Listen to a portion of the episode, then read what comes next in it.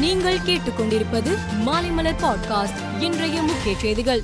ஜனாதிபதி ராம்நாத் கோவிந்தின் பதவிக்காலம் வருகிற இருபத்தி நான்காம் தேதியுடன் நிறைவடைய உள்ள நிலையில் புதிய ஜனாதிபதியை தேர்ந்தெடுப்பதற்காக இன்று தேர்தல் நடத்தப்படுகிறது. காலை பத்து மணிக்கு வாக்குப்பதிவு தொடங்கியது. நாடு முழுவதும் உள்ள எம்பி எம்எல்ஏக்கள் வாக்குகளை பதிவு செய்கின்றனர். தமிழகத்தில் சென்னை தலைமை செயலக வளாகத்தில் உள்ள சட்டசபை குழு கூட்ட அரங்கில் சிறப்பு ஏற்பாடுகள் செய்யப்பட்டு எம்எல்ஏக்கள் ஓட்டு போடுகின்றனர். முதல்வர் ஸ்டாலின் முதல் நபராக ஓட்டு போட்டார். கொரோனா தொற்றால் உடல்நலம் பாதிக்கப்பட்ட தமிழக முதல்வர் மு ஸ்டாலின் முழுமையாக குணமடைந்ததைத் தொடர்ந்து இன்று மருத்துவமனையில் இருந்து டிஸ்சார்ஜ் செய்யப்பட்டுள்ளார். ஒரு வாரம் வீட்டில் முழு ஓய்வில் இருக்குமாறு மருத்துவர்கள் அறிவுறுத்தியுள்ளனர். கள்ளக்குறிச்சி மாவட்டத்தில் நேற்று நடந்த கலவரம் தொடர்பாக இதுவரை முன்னூற்று இருபத்தி ஒன்பது பேரை போலீசார் கைது செய்துள்ளனர்.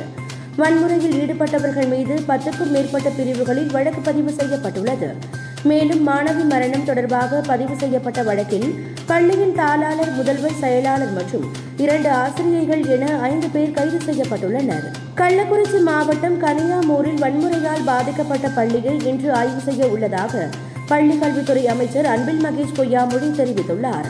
பாதிக்கப்பட்ட பள்ளி மாணவர்களை அருகே உள்ள அரசு பள்ளியில் சேர்க்கலாமா என ஆலோசனை நடத்தப்படுவதாகவும் அவர் தெரிவித்தார். இந்தியாவில் நேற்று நடைபெற்ற நீட் தேர்வை தொன்னூற்றி ஐந்து சதவீதம் பேர் எழுதியதாக தேசிய தேர்வு முகமை கூறியுள்ளது. பதினெட்டு லட்சத்து எழுபத்தி இரண்டாயிரத்து முன்னூற்று நாற்பத்தி மூன்று பேர் விண்ணப்பித்திருந்த நிலையில் பதினேழு லட்சத்து எழுபத்தி எட்டாயிரத்து எழுநூற்று இருபத்தி ஐந்து பேர் தேர்வை எழுதியதாக தெரிவிக்கப்பட்டுள்ளது. தெலுங்கானா மாநிலத்தில் இடைவிடாது பெய்த கனமழை காரணமாக பல இடங்கள் வெள்ளத்தில் மிதக்கின்றன. இது பற்றி பேசிய முதல்வர் சந்திரசேகர ராவ் மேகவெடிப்பு பிற வெளிநாடுகளால் ஏற்படுத்தப்படும் சதியாக இருக்கலாம் என சந்தேகம் எழுப்பினார். தற்போது கோதாவரி பகுதியில் மேகவெடிப்பை ஏற்பட செய்து வருவதாக தகவல்கள் வந்து கொண்டு இருக்கின்றன என்றும் அவர் குறிப்பிட்டார். இலங்கையில் நாளை மறுநாள் அதிபர் தேர்தல் நடைபெற உள்ள நிலையில் இன்று முதல் மீண்டும் அவசர நிலை அமல்படுத்தப்பட்டுள்ளது. வன்முறை பரவாமல் இருக்கவும் சட்டம் ஒழுங்கை பாதுகாக்கும் வகையிலும் இந்த நடவடிக்கை எடுக்கப்பட்டுள்ளது.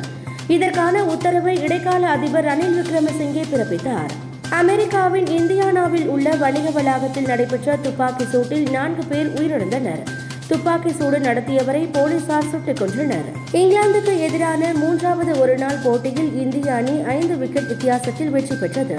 அத்துடன் ஒருநாள் தொடரை இரண்டுக்கு ஒன்று என கைப்பற்றியது.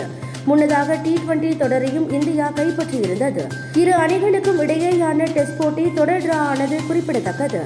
மேலும் செய்திகளுக்கு மாலைமலர் பாட்காஸ்டை பாருங்கள்.